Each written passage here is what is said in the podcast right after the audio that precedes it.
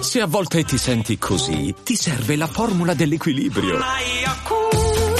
Yakult Balance, 20 miliardi di probiotici LCS più la vitamina D per ossa e muscoli. Ciao community di Vengo Anch'io, io sono Leni e benvenuti a tutti ad un nuovo episodio di Vengo.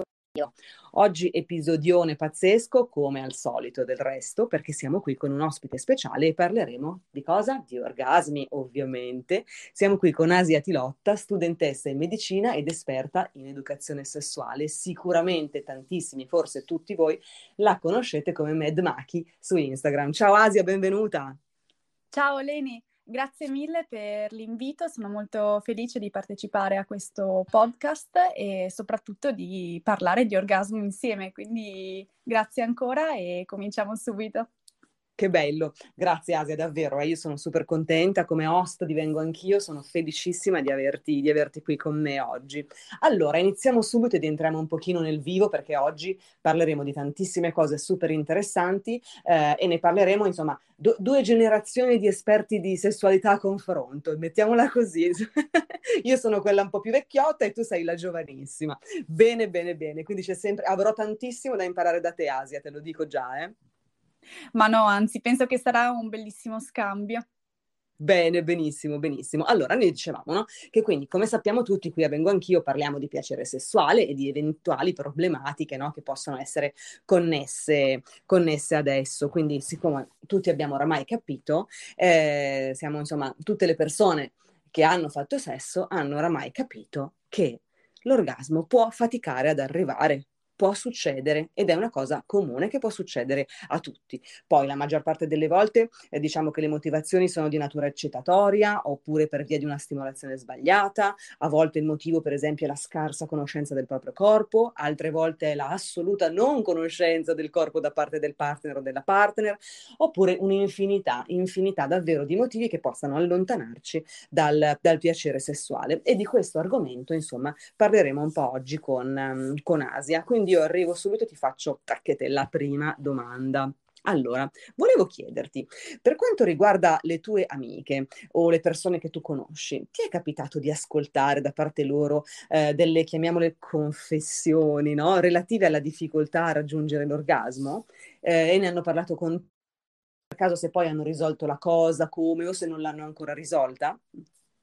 Sì, certo, un sacco di volte mi è capitato di parlare con le mie amiche di questo e mm, quello che in realtà è venuto fuori è che la maggior parte di loro si era dispiaciuta per sé di non aver eh, avuto un orgasmo, ma soprattutto era dispiaciuta per il proprio partner e in questo modo il più delle volte in realtà non glielo diceva nemmeno e fingeva, quindi ovviamente fingere l'orgasmo ecco, è un, un topic molto importante di cui parlare e proprio come se il loro pia- piacere in realtà fosse il voto finale da assegnare alla prestazione sessuale del partner, e, però questo mi sembra molto preoccupante.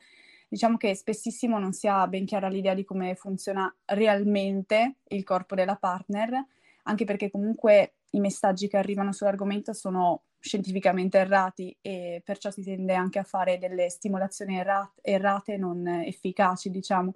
È un po' come mi viene in mente io da studentessa, eh, come preparare un esame dal libro sbagliato. Chiaramente come fai a superare questo esame se hai studiato un altro programma?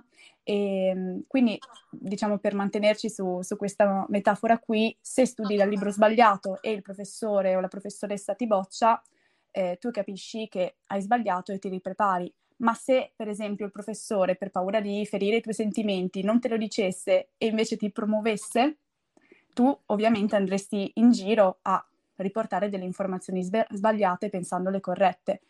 Ecco, diciamo che mh, mm, penso, penso, questo.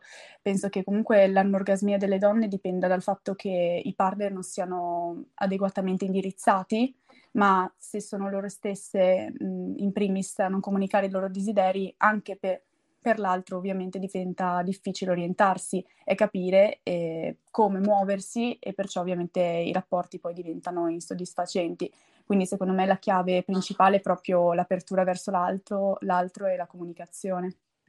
Interessantissimo il, um, il paragone, no? la, la, figura retorica del, del libro dell'esame. No? Quindi se io preparo l'esame sul libro sbagliato, eh, imparo, so benissimo delle cose che mh, in un altro ambito sono giuste, ma nell'ambito in questione sono sbagliate, quindi o comunque sono fuori tema. Mi piace moltissimo questo paragone che hai fatto ed effettivamente è così. Ehm, siamo stati da sempre, no? Diciamo, di questo parlo anche abbastanza estesamente in piacere mio, no?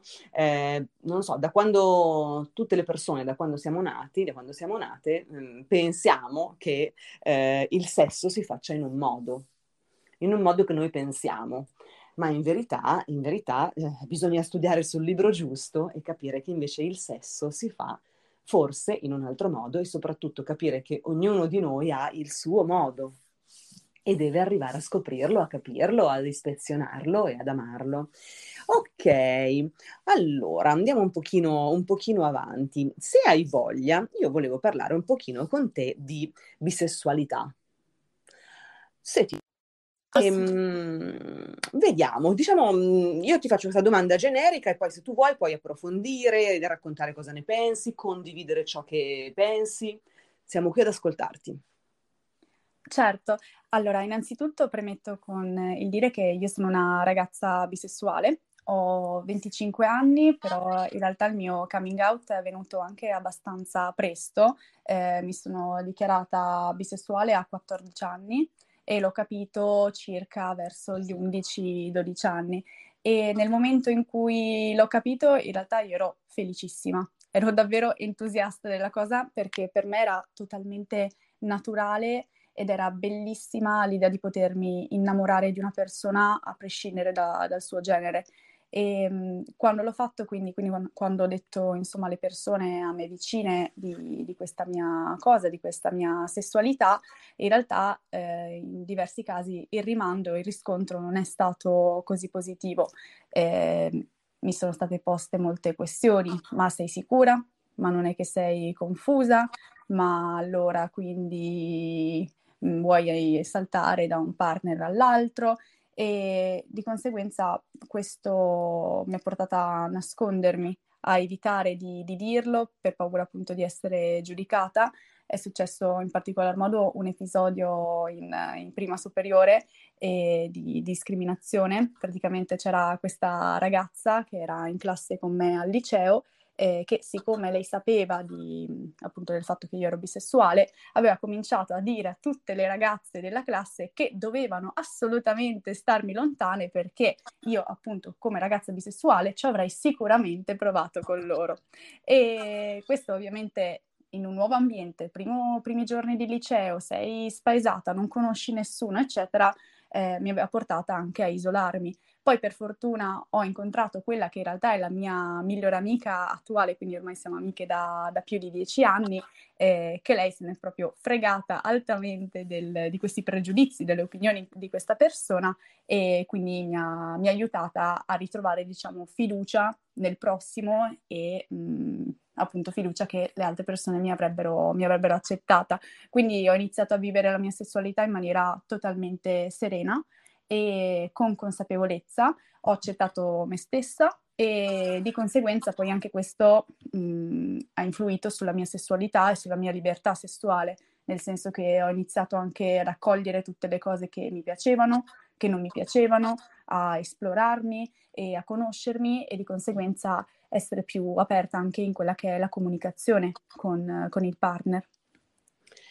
Guarda, come mi è dispiaciuto ascoltare le tue parole, però grazie per averle condivise con la community di Vengo Anch'io perché sono sicura che si tratta di eh, situazioni che sono state vissute da moltissime, da moltissime persone. Ehm, anche io stessa, magari una volta farò anche un episodio sull'argomento, ho dovuto subire in giovane età e neanche troppo giovane le angherie di quelle che si proclamavano mie amiche. Quindi capisco bene quanto possa ferire, quanto possa fare male e soprattutto quando si è proprio nel pienissimo, nel pieno dell'adolescenza, no? forse addirittura all'inizio dell'adolescenza esperienza, quindi grazie davvero per la tua condivisione. Eh, bellissimo però, è stato bellissimo però ascoltare come poi tu di questa cosa abbia fatto tesoro, come una, una, una tua amica, una tua cara amica poi ti abbia ehm, aiutata, ti abbia dato la forza e che tu di questa cosa poi, poi abbia continuato a prendere eh, davvero il bello, no? E, mm, e quindi a mh, mm, intraprendere il viaggio no? verso la tua sessualità, verso il piacere sessuale in questa maniera così serena e ehm, curiosa. Um, volevo chiederti, ma Uh, ora siamo nell'ambito della bisessualità, allora ti faccio, qualche, ti faccio qualche domanda che magari può andare ad aiutare chi, chi ci ascolta. Um, la bisessualità, il fatto di quindi di um, provare attrazione, quindi anche insomma in, in terra terra, fare sesso no? con persone eh, del tuo genere e del genere opposto, ma I'm Sandra, and I'm just the professional your small business was looking for. But you didn't hire me because you didn't use LinkedIn jobs. LinkedIn has professionals you can't find anywhere else, including those who aren't actively looking for a new job, but might be open to the perfect role, like me. In a given month, over 70% of LinkedIn users don't visit other leading job sites. So if you're not looking on LinkedIn, you'll miss out on great candidates like Sandra. Start hiring professionals like a professional. Post your free job on linkedin.com/people today. Questa cosa ti ha aiutata dal punto di vista della conoscenza del tuo corpo? Perché questa domanda me la fanno un sacco di volte, quindi vorrei che tu con il linguaggio eh, della tua generazione, se riesci a raccontarti, sarebbe bellissimo. Assolutamente sì, mi ha aiutata tantissimo, ma anche perché comunque la rappresentazione dei, dei rapporti come la, ve- la vediamo eh, principalmente nei film, piuttosto che l'unica rappresentazione esplicita della sessualità che ci arriva è quella de- dei porno fondamentalmente. E la pornografia vede come alla base di ogni rapporto è il classico rapporto penetrativo. E quindi sostanzialmente quello che il messaggio che, che, ci arriva è che il massimo piacere per la donna sia proprio quella di eh, avere questo tipo di rapporto, ma sappiamo da, dall'anatomia che non funziona proprio così e che sono anche pochissime le donne alle quali l'anatomia consente di avere un orgasmo solamente con, con la penetrazione.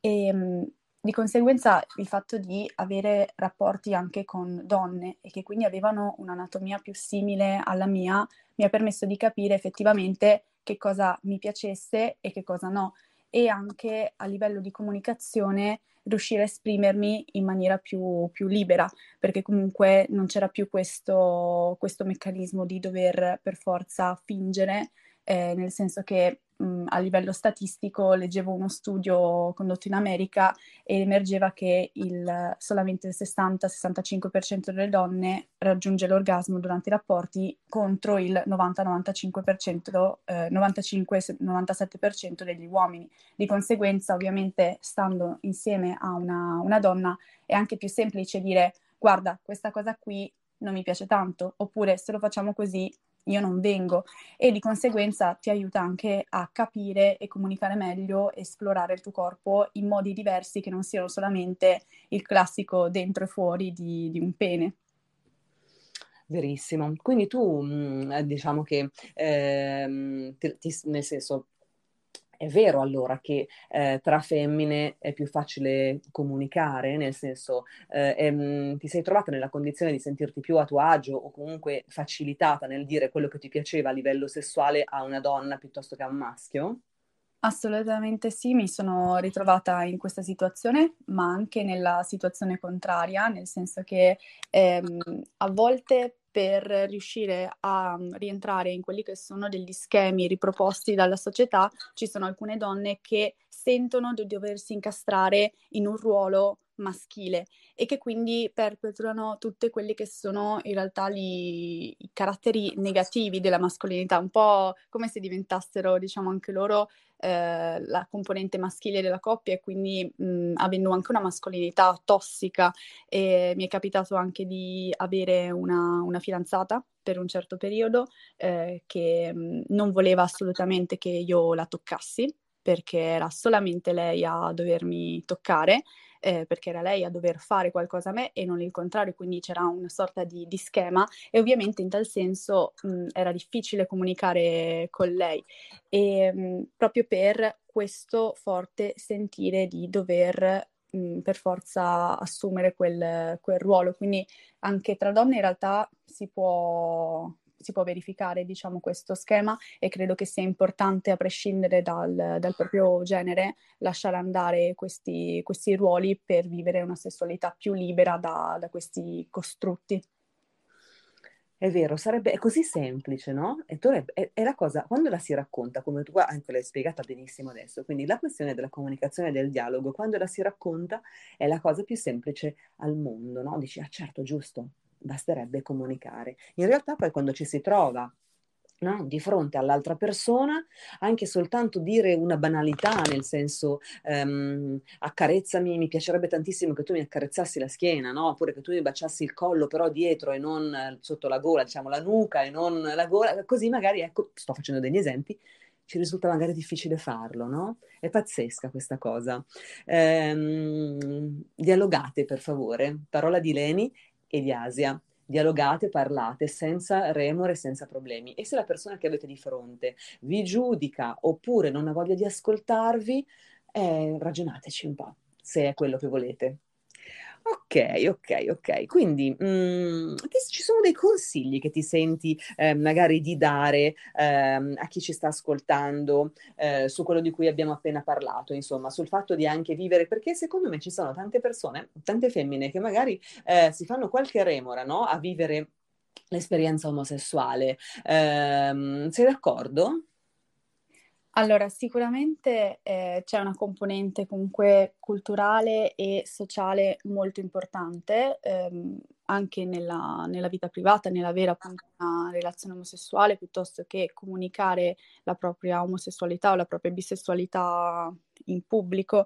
Ehm, Ovviamente questo può essere difficile soprattutto se si viene da magari un paese o una città molto, molto chiusa e di conseguenza magari sappiamo che mh, le altre persone non, potrebbero non reagire bene a questa, a questa, notizia.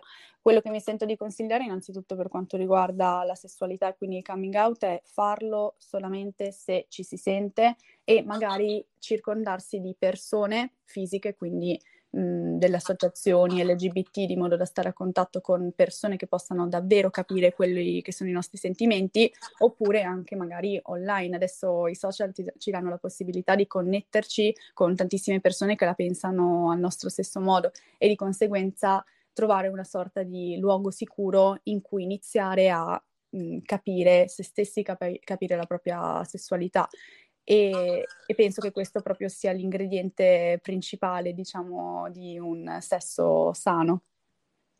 Verissimo, bello, ti ringrazio, ti ringrazio Asia. Eh, facciamo uno shift adesso e andiamo a parlare di masturbazione, argomento a me carissimo. Eh, amo sempre molto parlare di autoerotismo. Eh, cosa ne pensi? Cosa, mh, mm, parliamo di masturbazione, Asia, parliamone insieme. Certo, e la masturbazione ovviamente è la, l'esplorazione del proprio corpo, è la prima, la prima conoscenza che noi abbiamo delle nostre zone più intime e le donne, sin da quando sono bambine, vengono scoraggiate ad esplorarsi e a conoscersi, conoscersi a differenza dei maschi, per i quali invece è normale e legittimo farlo. Ecco, in realtà sarebbe normale anche per le bambine esplorarsi e sentirsi legittimata a farlo. E se invece gli adulti la smettessero di inviare segnali di vergogna, di imbarazzo, di errore, magari da adulte queste bambine potrebbero poi avere una vita sessuale più appagante. Quindi sono assolutamente d'accordo con te e voglio insomma fare un invito a tutte le donne che, che ci stanno ascoltando, che è quello di toccarsi, masturbarsi al loro corpo e al loro piacere di, di liberarsi da tutte queste sovrastrutture che, che ci portiamo dietro. Verissimo, grazie, grazie Asia. Io ovviamente la penso uguale a te. Ma, ogni tanto mi rendo conto che io parlo sempre di masturbazione e di clitoride, sono un po' di tematica, ma sono due cose talmente importanti e sono due cose che talmente invece eh, ci dimentichiamo, non facciamo, non consideriamo, che invece forse vale la pena sempre fare dei reminder in merito. Allora, prima abbiamo fatto ehm, una piccola digressione, eh, tu hai fatto una piccola inter- interessantissima digressione sul sesso penetrativo, no? sul fatto che insomma il sesso sesso sia normalmente, sia socialmente, diciamo, visto e vissuto unicamente come penetrazione, cosa con la quale né io né te siamo da, del tutto d'accordo, no? Quindi facciamo un, un piccolo, ancora, vuoi raccontarci tu che cosa ne pensi? Assolutamente sì. E, ehm, diciamo che appunto hai parlato di clitoride, ovviamente è un argomento che mi sta molto molto a cuore eh, perché poverino lui sta lì in alto rispetto all'ingresso vaginale e sembra che nessuno ci presti, ci presti attenzione. In realtà il clitoride è proprio l'omologo del pene, nel senso che mh, deriva dalle stesse cellule embrionali e di conseguenza anche svolge la, la, stessa, la, stessa, funzione, quindi quella di darci piacere. E in realtà il clitoride è l'unico organo del corpo deputato solamente a dare piacere, quindi questa è la sua unica funzione, a differenza invece de, del pene maschile che ospita anche l'apparato urinario.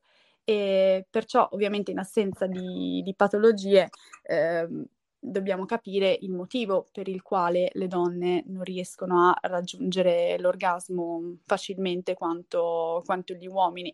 Ovviamente non so darti la risposta precisa a questa domanda, non ti so dire esattamente perché, ma per, anche perché, come abbiamo già detto, mh, rientrano tantissimi pregiudizi, stereotipi, tabù, componente emotiva, componente relazionale in questo.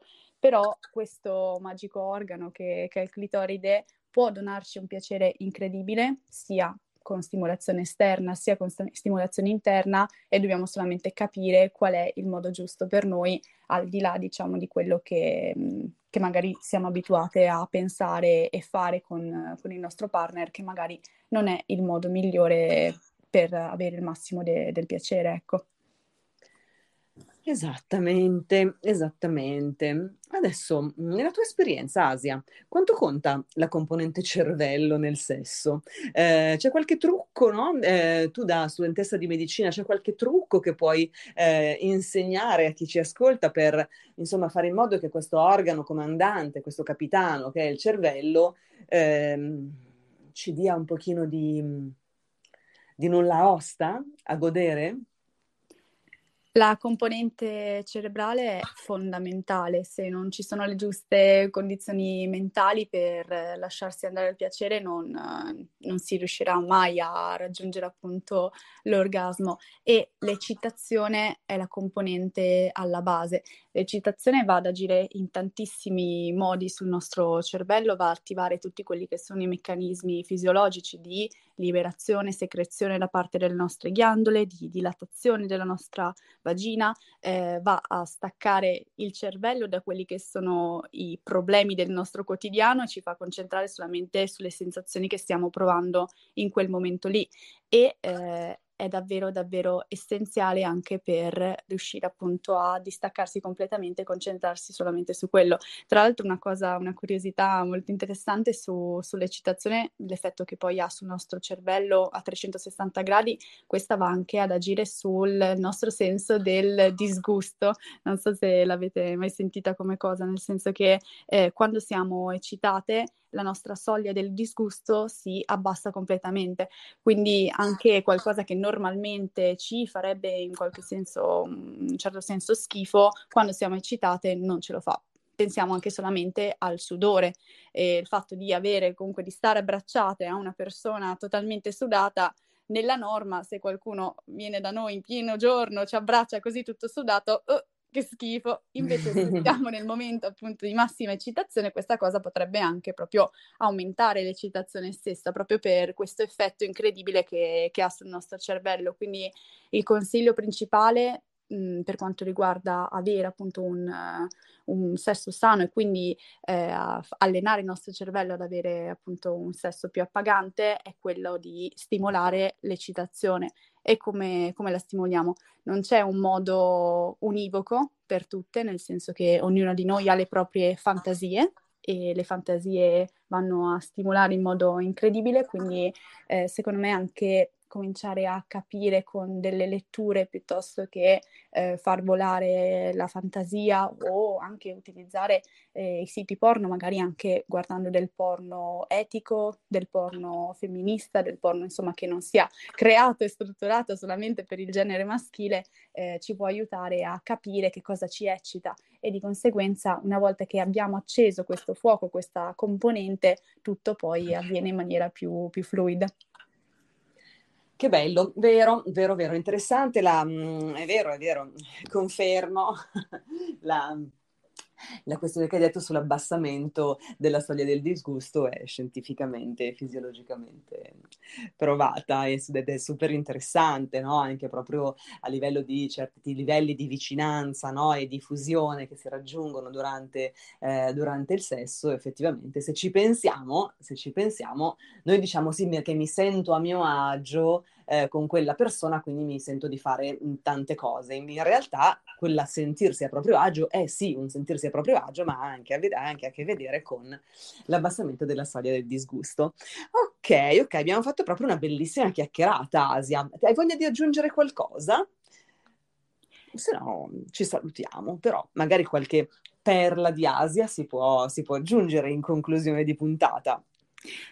Sì, assolutamente. E aggiungo, io sono una grande paladina della battaglia per i sex toys, so che è un argomento insomma di cui eh, tu hai già parlato, però io lo ribadisco, lo ribadisco a tutte le persone che ci stanno ascoltando, sono un ottimo modo per esplorarsi, a me hanno cambiato completamente la, la sessualità da quando ho iniziato a utilizzarli, quindi non abbiate paura, di esplorare anche questa, questa, cosa perché potrebbe appunto farvi capire ancora meglio che cosa, che cosa vi piace. Quindi volevo fare questa, questo appello, insomma, all'utilizzo dei, dei sex toys. Appello che sottoscrivo, che sottoscrivo assolutamente. Asia, infinitamente grazie per la tua partecipazione, vengo anch'io, grazie per le belle chiacchierate che abbiamo fatto e per i consigli eh, meravigliosi che hai dato. Eh, spero di averti ancora ospite, vengo anch'io presto. E intanto un abbraccio a tutti, noi mm, ci sentiamo tra una decina di giorni. Ciao community di Vengo Anch'io e ciao Asia, ancora grazie. Ciao Leni, grazie mille.